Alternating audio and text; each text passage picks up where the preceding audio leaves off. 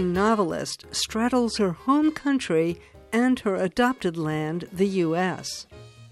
So I wanted to reflect something that I, have seen among. So most Nigerians who are coming to the U.S. are not fleeing war, at least in this era.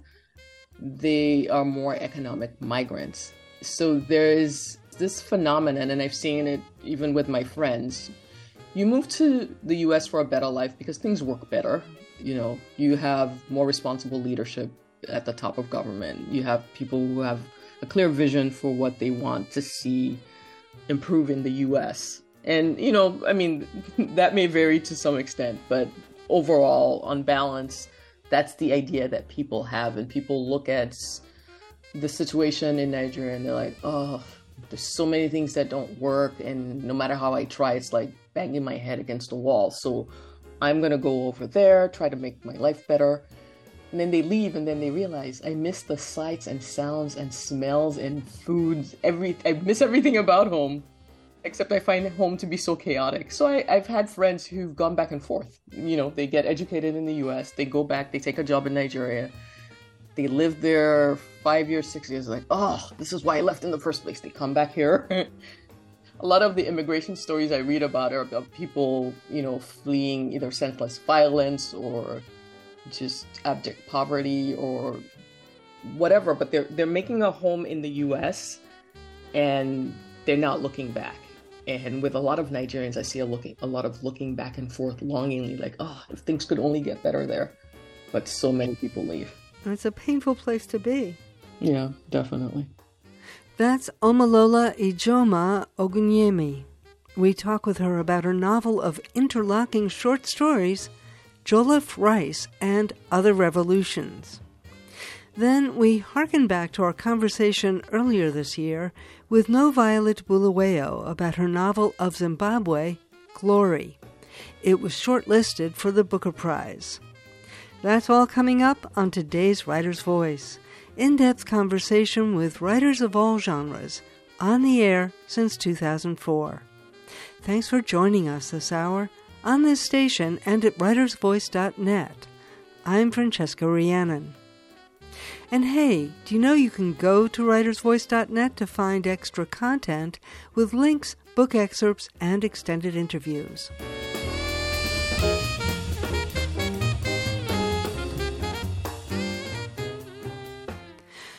Author Omolola Ijoma Ogunyemi was born and raised in Ibadan, Nigeria but she's lived in the U.S. for many years. Her love for her homeland and its rich culture provide the inspiration for her novel Jollof Rice and Other Revolutions. It's a collection of linked short stories that follow a group of friends from their early years in a girls' boarding school, starting in 1986, and down into the middle of our own century, the year 2050. One reviewer said of the book, Jollof Rice and Other Revolutions celebrates friendship, the power of community and home, and the joy of being a woman able to take control of her destiny. Ogunyemi's writing has the power to reverberate through generations. But as the title expresses, celebration takes place within a political context that poses challenges for the book's characters. It tests their loyalty, their courage, and their hopes and dreams for themselves and their families. As they move between Nigeria and the U.S., they come to realize that while the powers that be can be cruel and oppressive in either country, friendship and solidarity provide salvation. The book emerged from Ogunyemi's short story, Jollof Rice and Revolutions, which appeared in Ploughshares in 2017 and was listed among distinguished stories of 2017 in the Best American Short Stories 2018. It came out in September 2022 from Amistad Books, an imprint of HarperCollins. Omolola Ogunyemi, welcome to Writer's Voice. Oh, okay. Well, thank you so much for having me on Writer's Voice.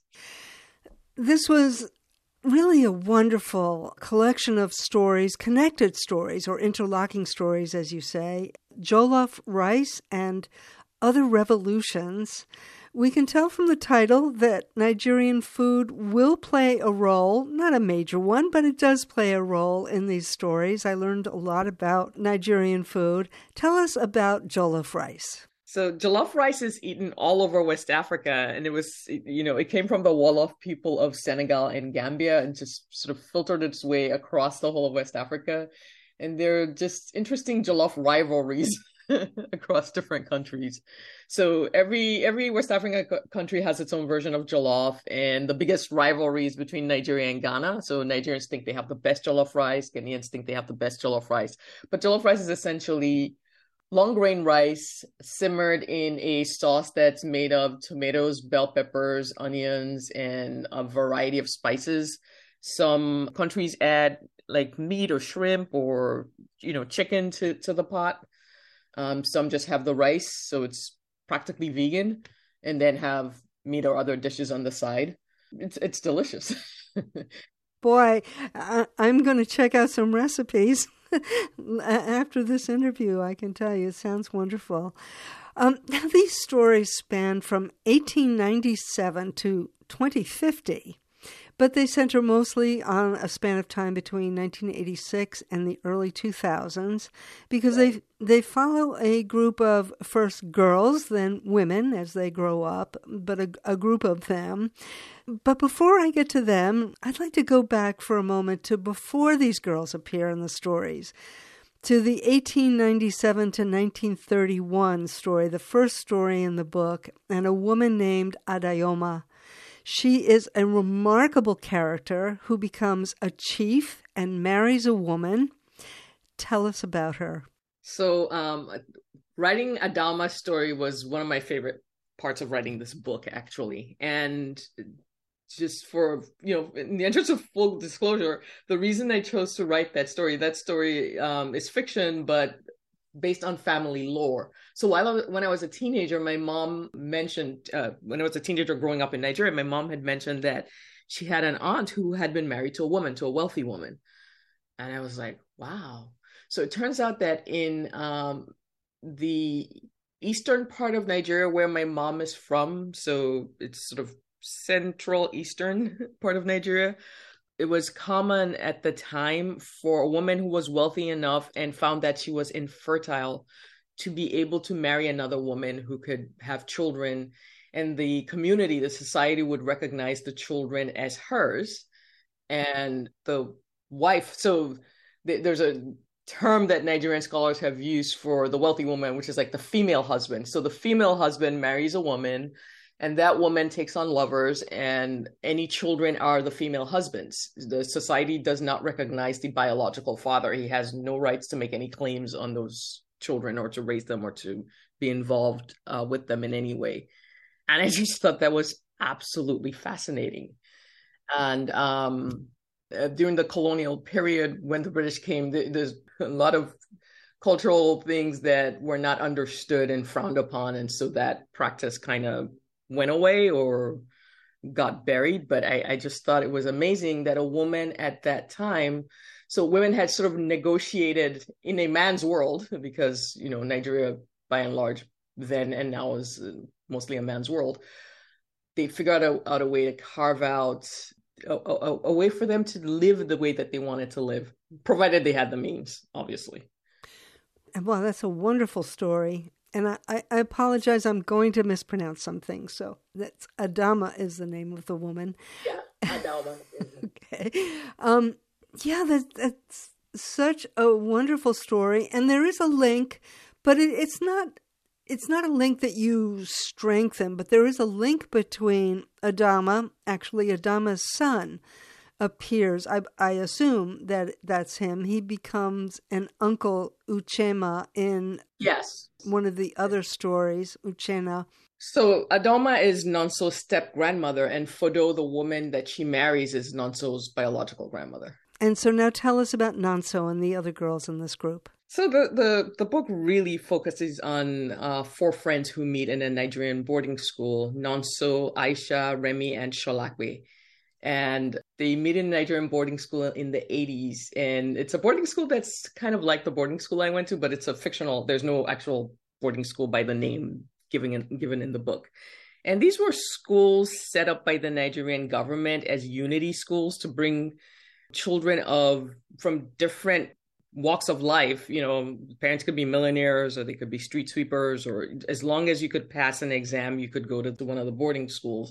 And so they were they were built as unity schools to bring people of varying ethnic backgrounds, different from different geographic regions of Nigeria together and I, to some extent, I think it was a success because I mean, I got to meet and interact with people that I would never have otherwise met just because of where they lived in the country and so on. Um, so I wanted to reflect on that time. And I went to an all girls boarding school, and we really thought, I mean, we thought we were going to run the world. we were so excited. We'd get in spirited debates about world geography and politics and everything. We read the newspapers, you know, avidly, and it was just really, um, it was a great time to grow up in Nigeria.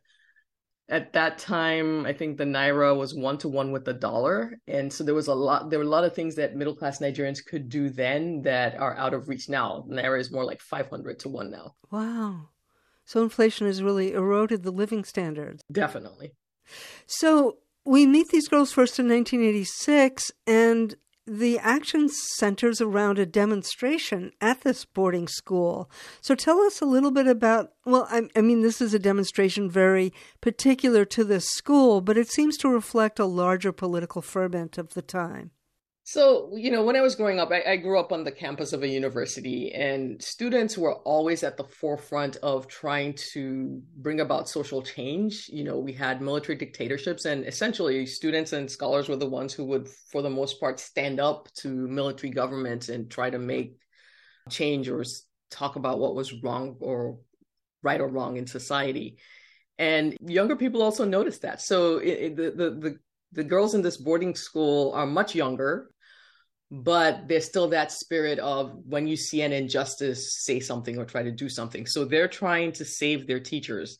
They have this tyrannical new uh, principal who is trying to bend everyone to her will and uh, fires some teachers who who won't. And the girls are trying to get them back but they don't have a real plan for how to do that. And so things kind of take an unexpected turn for them yeah, and, and in the title, this is Jollof Rice and Other Revolutions. So is this one of those revolutions? Is that part of what you're referring to in the title? Yeah, that is part of what that, that is part of what I'm referring to. Now, the reference is made that Nonso's uncle Uchenna went through the Biafran War I remember that war, but I, I don't remember the war particularly itself, but I, what I remember is the starvation, I think, that was in its wake. Can you tell us a little bit about the political situation that that was about? So um, there was a, a, pogrom in the. It was basically interethnic violence, and there was a pogrom in the northern part of Nigeria where a lot of people of um, Igbo descent were essentially butchered, put on trains, and sent back to the eastern part of the country that inflamed tensions in the east and ultimately led to the eastern part of Nigeria, which includes a lot of the Igbo people, but also includes other groups, uh, deciding to secede from Nigeria and form the Republic of Biafra. So there was a war essentially fought by different parts of the country to to prevent that secession and in the end, uh, Nigeria prevailed, but at a very great cost. So it's one of the nuances with Uchenna's story is he grew up in, in, in Lagos, which is the Yoruba part. So essentially, he grew up in a part of the country that was as, at war with the part of the country where his mothers were from.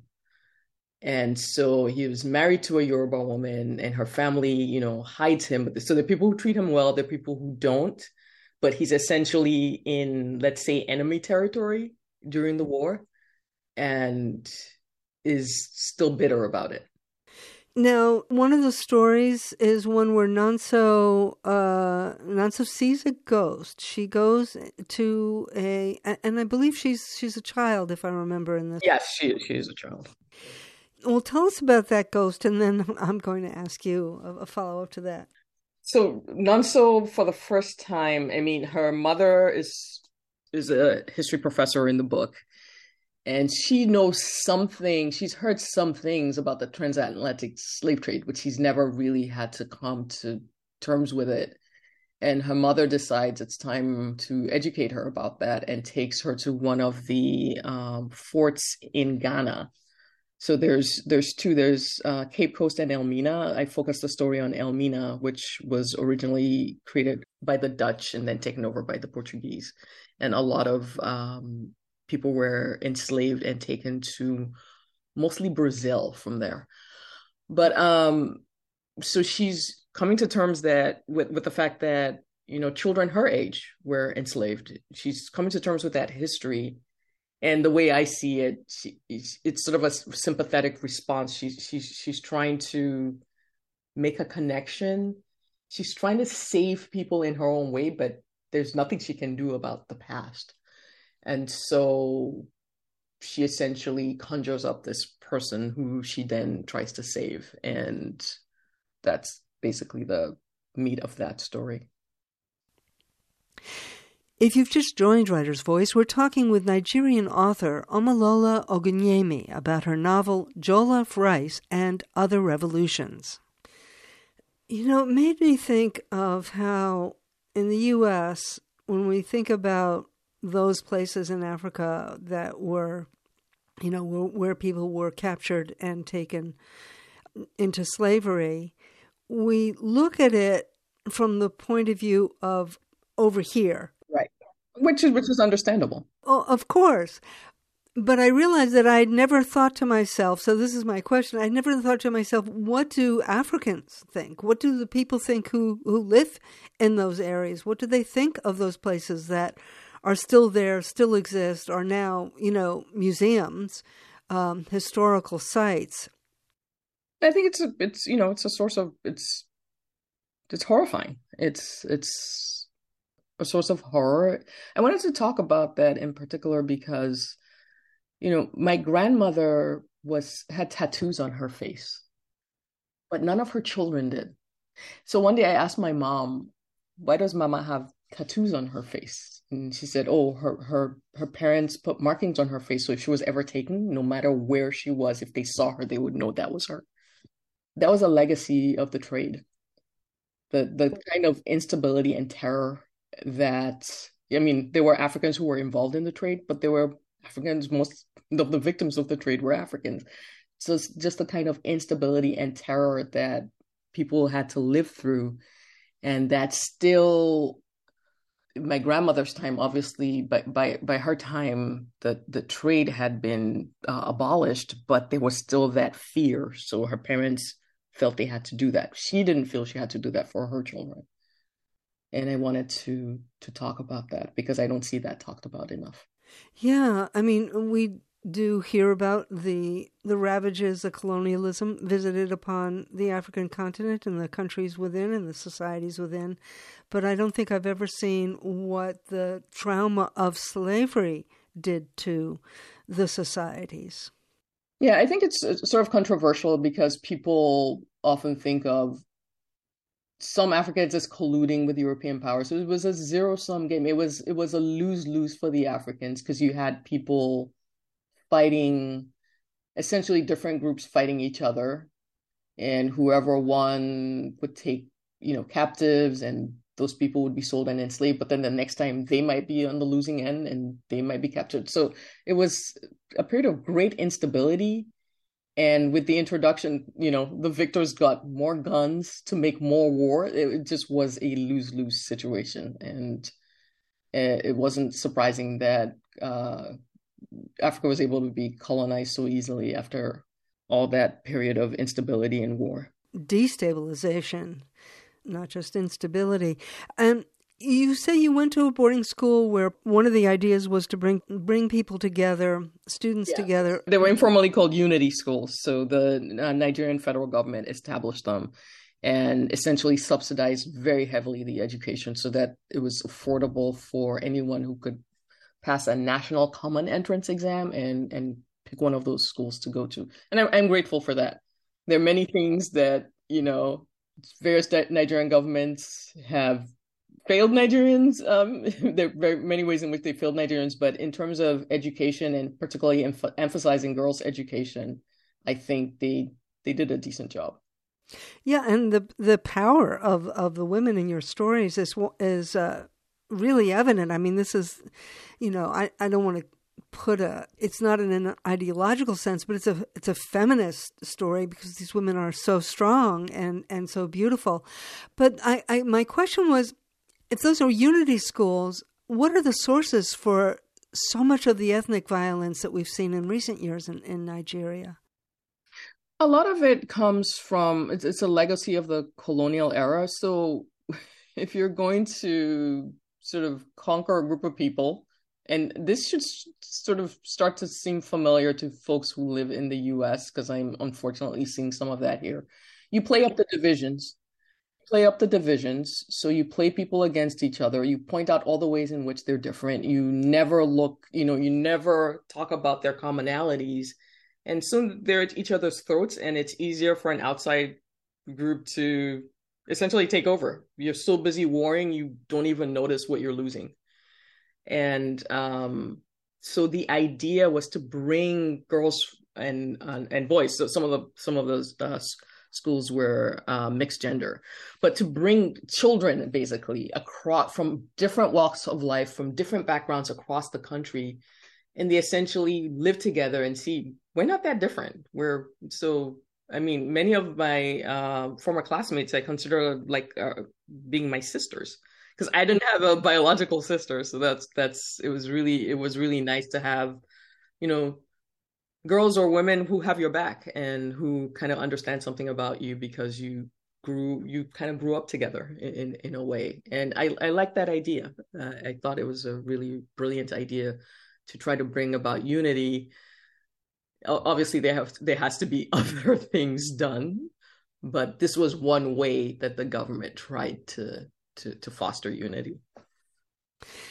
And Omolola Ogunyemi, in these stories in Jollof Rice and other revolutions, there's a lot of traveling back and forth between Nigeria and the United States. I mean, you speak without an accent. Oh, I, I, I think I have one, but okay. uh, not detectable to me you sound like you were born here, but you were not born here. Talk about that um, that travel back and forth. You know, th- these girls, these women remain so connected, like sisters, uh, as you describe your own friends throughout the decades. And uh, this this movement back and forth is one that many of them do. Talk talk about that. Why does that happen? What is the connection between the two? What is the pull of America and the pull of the native land? Right. So I wanted to reflect something that I, I've seen among. So most Nigerians who are coming to the U.S. are not fleeing war, at least in this era. They are more economic migrants. So there's there's this phenomenon, and I've seen it even with my friends. You know, you you move to the US for a better life because things work better. You know, you have more responsible leadership at the top of government. You have people who have a clear vision for what they want to see um, improve in the US. And, you know, I mean, that may vary to some extent, but overall, on balance, that's the idea that people have. And people look at the situation in Nigeria and they're like, oh, there's so many things that don't work and no matter how i try it's like banging my head against the wall. So i'm going to go over there try to make my life better. And then they leave and then they realize i miss the sights and sounds and smells and foods every i miss everything about home except i find home to be so chaotic. So I, i've had friends who've gone back and forth. You know they get educated in the us they go back they take a job in nigeria they live there five years, six years, like, oh, this is why I left in the first place. They come back here. and so th- there is that, you know, I, I don't, a lot of the immigration stories I read about are about people, you know, fleeing either senseless violence or just abject poverty or whatever, but they're, they're making a home in the US and they're not looking back And with a lot of Nigerians, I see a looking a lot of looking back and forth longingly, like, oh, if things could only get better there. But so many people leave. It's a painful place to be. Yeah, definitely. Uh, but speaking of things working at the higher levels of government, well, that's beginning to break down here. And you have this really remarkable last chapter that takes place in 2050. I'm going to quote from it because it really struck me. You, I was reading your words that were echoing almost to the letter what I was talking to myself this morning before I even started reading again in your book.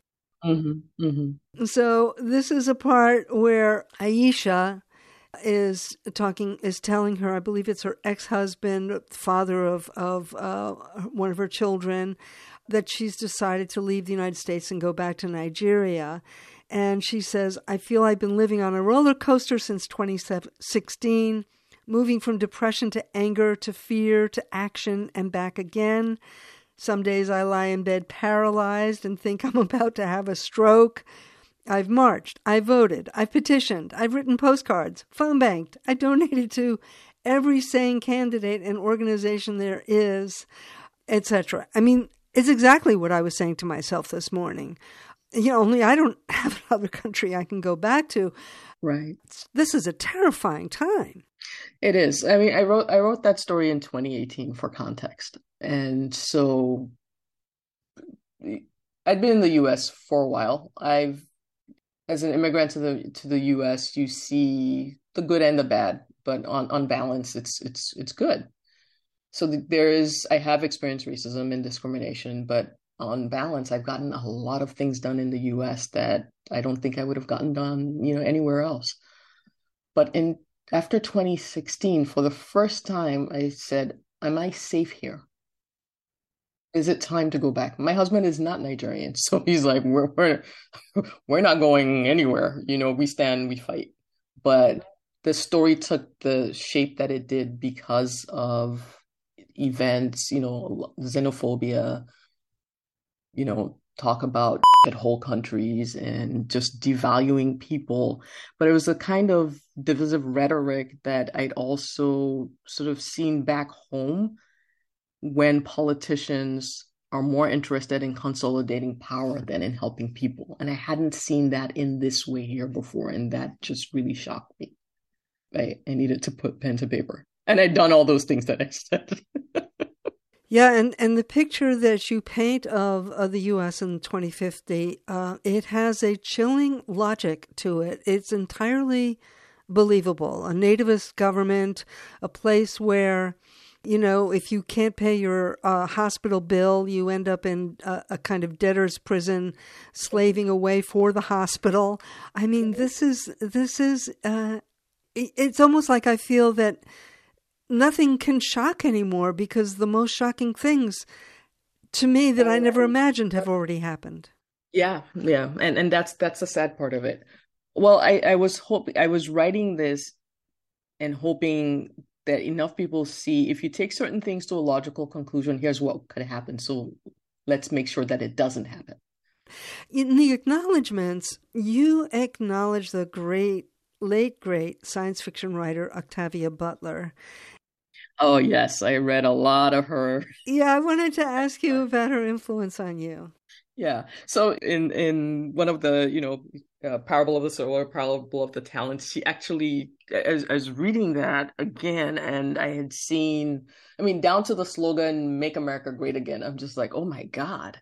Like she had envisioned some of the things that were happening. It's a little bit different, but it's a, it's the same kind of thing and I was like, that means that there's been this undercurrent going on for so long, but people didn't have the permission to act the way that they started to act. They were finally given permission from the very top to act on the basest instincts. And it's really sad because it's kind of hard to rein that back in once you've let it out. So she got me thinking, um, and yeah, I, I, I wrote what I was feeling in the moment from 2018 on. And it's powerful, but it also this this uh, collection of stories, this novel and stories, really shows another way of being because the women themselves, the characters in these stories, are wonderful and compassionate and supportive of each other. I mean, they're full human beings, but they're they're friends, and it's that friendship is such a buoying influence in this wonderful book. Exactly. And I wanted to show the power of community, the power of friendship. If we can look more to those kinds of things, I think we can find our way out. But it, it's, I'm not going to pretend that it's easy. It's not. Uh, but I think we can find our way out. I think we can find our way back. Well, it has just been great to talk with you, Omolola Ogunyemi, about your wonderful book, Jollof Rice and Other Revolutions. Thank you so much. Thank you so much again for having me. It was a pleasure. Omolola Ogunyemi's poetry, short stories, and essays have been published widely. Jollof Rice and Other Revolutions is her first novel. Read an excerpt at writersvoice.net. You can also find a link to a recipe for jollof rice.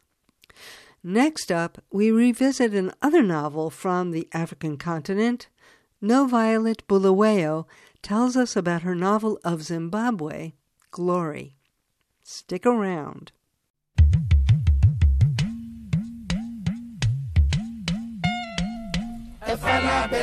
lábẹ́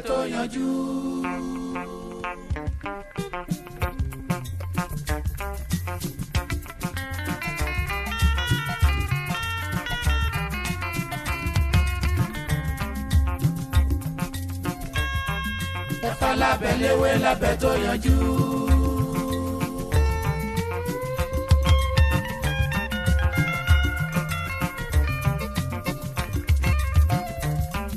ẹ̀fọ́ lóhun ti ṣe tọ̀nà.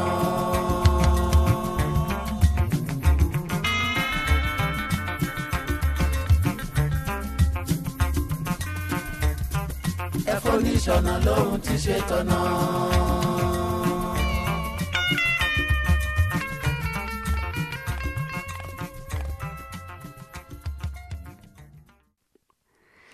That was King Sunny Ade.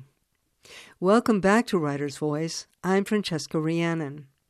Some of the greatest contemporary women writers writing in English come from the continent of Africa. Think Chimamanda Adichie. I expect our earlier guest today, Omolola Ogunyemi, to join their ranks. Another wonderful emerging writer is Zimbabwean novelist NoViolet Bulawayo. Her debut novel, We Need New Names, was shortlisted for the 2013 Man Booker Prize. Her second novel, Glory, was shortlisted for the Booker Prize in 2022. We spoke with her about Glory back in April. Let's listen back to that conversation. NoViolet Bulawayo gained acclaim for her first novel, We Need New Names. It was a finalist for the Booker Prize and received many other awards. Her new novel, Glory, bids fair to win similar acclaim.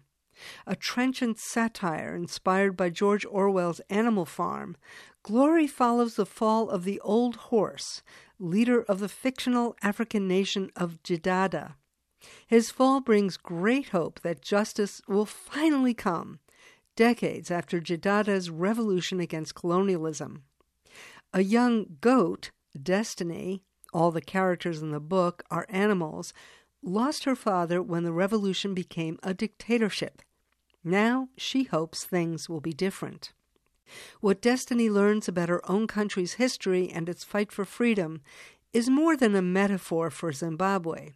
It holds lessons for all people who fight for justice for themselves, their families, their nation, and the world. NoViolet Bulawayo, welcome to Writer's Voice. Thank you for having me.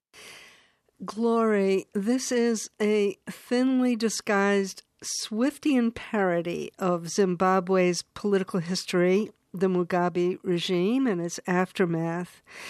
You said in an interview that this book, quote, felt like responding to a call of duty. What did you mean by that? I am coming from the belief that to, at least for me personally, to be an artist means to be engaged with the times.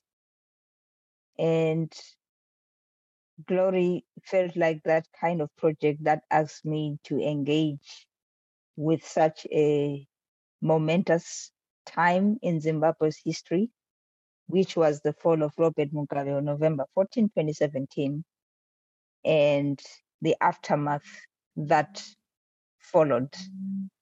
For those who are not aware of, of Zimbabwean history, at least the recent Zimbabwean history, Robert Mugabe had been in power for close to four decades before his ouster by coup in 2017. It was a complicated moment of hope and optimism, complicated in the sense that the guy who was going to take over had actually been his deputy, but still there was an overall feeling that it was still a moment of turning a corner because surely we had seen the West and things could not get um, any worse than what we had been through.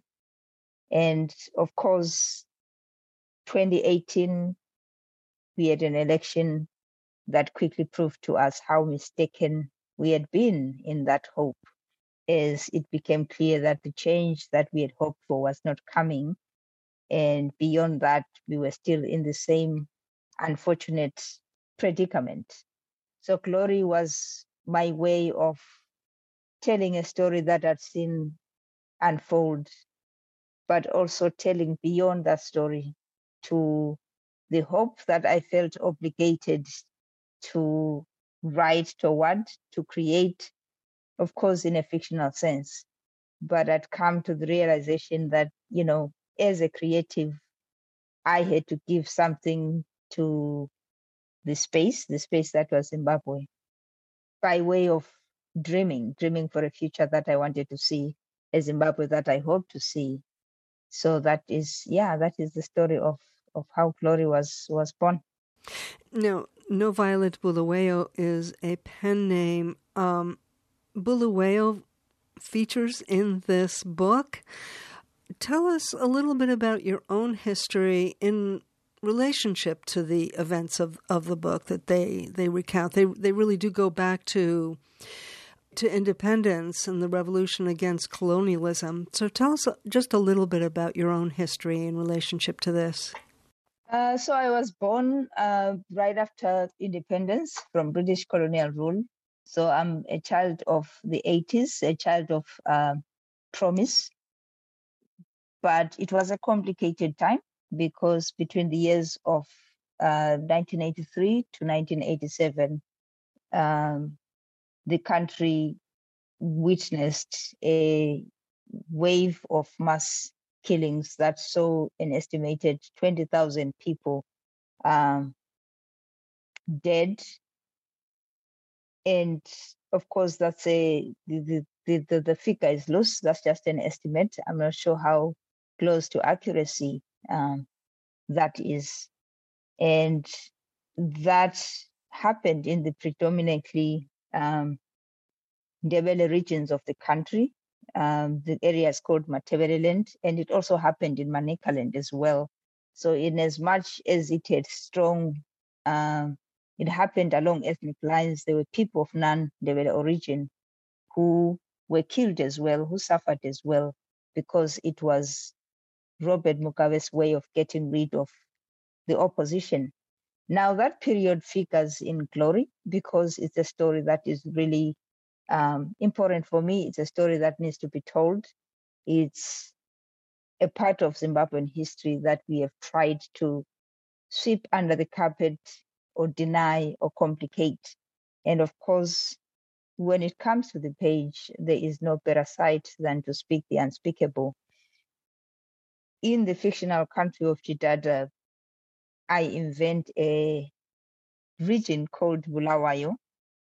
It, there is no, there is a place called Bulawayo in Zimbabwe. It's my hometown. It's my hometown. It's where I grew up. But Bulawayo in Jidada is fictional. I was really attracted to the name Bulawayo itself, which is not a beautiful name. It's a, it's a name that speaks of tragedy. It literally translates to a place of slaughter. So, as somebody who's interested in names and naming, I thought, okay, Um, there's actually no better way of of of naming this place where atrocities happen in the fictional country of of, of Jidada. So that's where the, the real story and the fictional story and my own background kind of uh, collide. And how courageous to take the name of a place that means slaughter. I mean, how how was that? How is that for you? You did this voluntarily. Uh, mm-hmm. yes, I, I did. I did. It's it's a, it's, it's layered. It's it's a it's a complicated name. I wish it was you know it had a better meaning. But the thing is that it's you know it, it's it's you can't run from reality no matter how difficult, no matter how ugly. Um, but at the same time, Bulawayo, the real place, my hometown, is also a place of so much you know, complexity, so much beauty. I have fond memories of growing up there. Uh, it's still my favorite city. Um, there's so much, you know, there's so much art, for instance, so much, so much culture, and there really is a way in which places um, end up going beyond their names. I don't know if that makes sense. That of course the name is there but then a place can turn out to be to be something else and more than anything i'm i'm, I'm interested in just acknowledging the the you know the, the the the memory that yes this kind of thing happened in this particular place but there's also there's also more to it and that kind of complexity really does run through your book. Uh, I'm going to return to that theme in just a minute. But first, um, this book, Glory, this novel, is a kind of animal farm. I mean, the character the um, the characters are animals. You know, Mugabe is the old horse. Um, Tuvy, who takes over from him, who is a stand-in for Emmerson. Uh, I'm not sure I pronounce his name correctly. Mangagawa. Mnangagwa. It's close. Mangagwa. He is. Uh, he's also a horse. Uh, he's called the savior in the book. But then there are the defenders. These are the security forces, they're dogs. Talk about the defenders and you know who they represent in reality. Uh, the defenders are this vicious pack of dogs who in reality represents the security forces, the police and the army. And of course, we know that in a space, in a situation of, you know, uh, tyranny is always the police and the security forces that are not only doing the dirty work for the leadership, but they are also protecting them while at the same time dishing out, in some cases, the most heartbreaking uh, violence towards towards citizens. So that's that's that's who the defenders are. That's who the dogs are. Right, and and so this book is is written in some ways from two points of view. One is that of the tyrants who are, are there, um, whether that's Mugabe or that's um, Tuvy, and that of the people. You know, those are the two points of view that we really hear about. And I was so interested because you you really express, you explore the contradictions in the point of view of the people of the. You say, for example, we'd be cheering one moment, and then we'd remember what we'd been reduced to over the years and weep. And I wonder if you could talk about that experience. You know, the the hope that ever springs again, memory and how it's suppressed, you know, all the, the contradictory ways in which people's emotions are are played in a situation of, of tyranny like this. And, and I have to say, I'm, I'm beginning to feel the same way in my own country. I certainly did through the years of Trump and the fear of what's ahead. So, can you talk about this psychological contradiction? Um, I was interested in how how spaces of violence, um, not just physical, visible violence, but psychological violence, actually messes up the people who have to deal with it. You know, they are, for instance, the, the, the, the moment that you just alluded to is a moment of joy.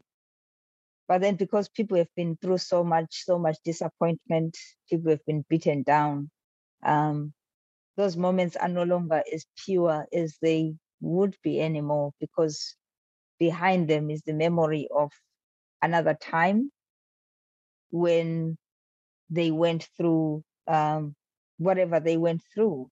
And those moments kind of tend to show up randomly to complicate whatever people are people are feeling. And it's it's quite interesting. It was interesting to witness this back in 2017 when you know we all woke up to the news that you know our long-serving leader had been deposed. While you were celebrating, there were people actually weeping, weeping because of things like the Gukurahundi, weeping because of things that they had gone through at different points. You know, so it was a complicated joy. Yes, he's gone, but there's this thing that happened and it's not resolved for me. So I was interested in in in in, in what those moments looked like and what those moments uh, meant. This is Writer's Voice, and we're talking with NoViolet Bulawayo about her new novel, Glory. And you mentioned the Gukurahundi. That was the time in the early 80s when all that terrible violence went on. I mean, of course, the terrible violence continued on, but not in that kind of sweeping sense that you spoke about before. Um, so this is a book also about deep, deep trauma, not just of a people and a country, but the individuals within it. So tell us about your character's destiny and her mother, Simiso.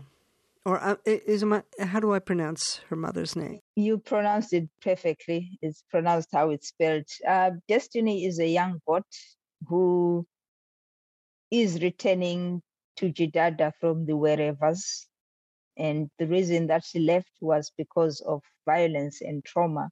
I think uh, she lives around 2008, which in the real country was a time of of of a violent an, an election full of hope, but that turned violent when uh, Mugabe uh, refused to leave. So it's around that time that Destiny leaves. She comes back 10 years later after the fall of the person she associates with her trauma um, ambivalent, of course, about home because it's complicated for her. Home has become this place that actually um, forced her out. But she returns to find that her own mother, Simiso, actually has her own secret history of trauma. And it becomes a sad but necessary moment of reconciling both their histories sharing their stories. And of course, for Destiny, she goes on to to write a book about these different traumas, these different uh, these different histories.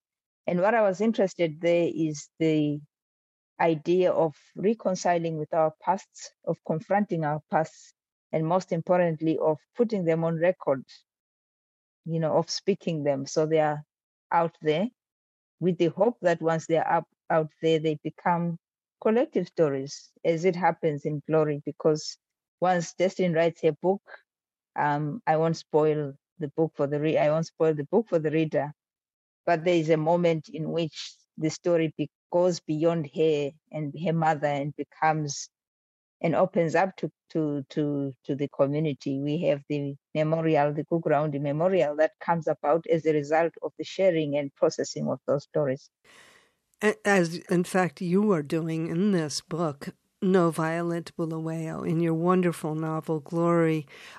This whole way in which the people live in fear for decades and decades, and then at a certain point they lose their fear. Could you talk yes. about that process? You know, I've, I've realized that in as much as we speak of tyranny, and in the case where it seems to endure for as long as we have seen it happen in spaces like Zimbabwe, I feel like there's a way in which citizens also become participants, become enablers of that tyranny. And the most obvious being this sense of hopelessness, you know, that okay, it's it's it's how it is. They own the country, let them run it. Um, it doesn't matter if we vote, they will win. This resignation, and of course there are layers of complication behind that stance that I do understand. If the regime is violent, for instance, people will rather choose to just stand on the sidelines. But by taking that position, they're actually saying, okay, we're going to stand here and let tyranny, this tyranny, run its course. In glory, there comes to a point where people just decide that no, enough is enough. And interestingly, that choice to actually stand up without them doing much of anything, there is some violence, yes, but the mere effect of people saying we're not having it anymore, um, a moment that is shared by the defenders, the dogs, the security forces, who also decide that, look, why are we standing against people um, who are actually going through the same thing that we are going through? And the dogs actually decide not to raise their weapons against the citizens. It becomes that uh, that kind of turning point, and that's the story that I'm interested in. That's the story that I hope people existing in similar conditions, not just in Jidada or Zimbabwe, but all across the world where tyranny exists. I'm interested in what they make of that story. Yeah, and we're confronting that right now when it comes to, you know, the invasion of Ukraine and also in in this book where the roots of of the corruption, the roots of the violence are really in colonialism. So I wonder if you could talk about that broader message of you know of violence and the violence of corruption in particular because this this is what is striking me more and more and that is that corruption vi- and violence and tyranny are just three sides of the same phenomenon. Um, definitely. And what is heartbreaking is that our current crop of leaders, and not just in, in, in, in Zimbabwe alone, if you are just looking at their journeys from liberators at one point liberators that we celebrated in the case of my generation who really were brought up in those golden years of promise and how they quickly morphed into versions of the oppressors that they claimed to replace and you know it's it's it's it's a question of power and how power has been how that power um, has sort of been corrupted for personal gain, personal profit. There's a reason why most of our leaders are filthy rich, for instance, even though most of our citizens, most of our um, most of our countries are poor. It, it's a disparity that really doesn't make sense.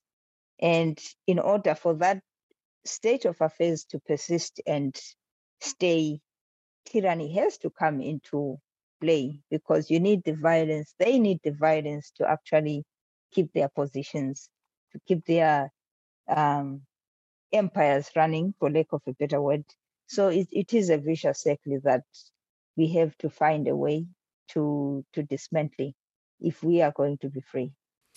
And then, so to go back to that losing the people, you know, losing their fear you say something I think really beautiful, and that is that we discovered that the only way to be a better Jidada was to start by being each other's treasures. So when you lose your fear, something else is born out of that. Talk talk about that. Um, when you lose your fear, I think you make everything possible. Everything in the sense that the tyranny is counting on you to kind of stay in your lane when you lose your fear, you lose that lane. You have no lane to stay in. There are no boundaries for you to observe. And by extension, if you lose your lane, if you lose your boundaries, you become interested in what is happening to the next person. You talk to the next person, and hopefully, through that process, you also realize that you are pretty much in the same predicament, regardless of these artificial borders like class, like race, like gender, as it happens in Jidada at the cusp of the true revolution. People realize that they are actually bound together, that there is some need of solidarity, that their story is a collective story. And sure enough, you know, people from all across the country um, flocked down to this one tiny location called Lozike and just decided to stand up. They are fearless for the very first time in, in, in history to the extent that their government is actually shocked. I think there's a moment when they're having an emergency conference and the president demands to know what has happened to the fear because he has spent so many years working on that fear. He wants it back because he also has the knowledge that without that fear, he cannot exist. Have you ever seen people lose their fear? Um, there has been moments. I think the just thinking back to some of the the things that have been um, happening across the the world when I wrote Glory. I know in that in Zimbabwe after the 2018 election, an election that was contested, there were so many irregularities. I saw people go to protest knowing what they were dealing with. Of course, things turned violent, and I think about seven people lost their lives. I saw them lose their fear again um, a few months later in, in January, again, we saw the biggest waves of protest that I'd ever seen in my lifetime. So those were moments that I felt, okay, um, this is what losing your fear looks like. And I actually owe some of glory, some of my thinking around glory to that um, to that kind of moment. It's such a powerful, powerful novel. Uh, NoViolet Bulawayo, thank you so much for talking with us here on Writer's Voice.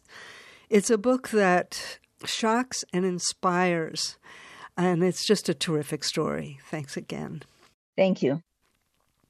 That was NoViolet Bulawayo talking with us in April. Coming up next week on Writer's Voice, we talk about two terrific books for young readers of all ages. Devra Lehman tells us about her philosophical biography, Socrates, A Life Worth Living. And Seema Yasmin teaches us how to inoculate ourselves against misinformation. Her book is What the Fact Finding the Truth in All the Noise. That's it this week for Writer's Voice. Go to writersvoice.net to listen to or download past shows, plus find out more about our guests or read book excerpts. You can also sign up to get the show delivered straight to your inbox or subscribe to the podcast and the newsletter. And follow us on Twitter at Writer's Voice, all one word. I'm your host, Francesca Rheannon.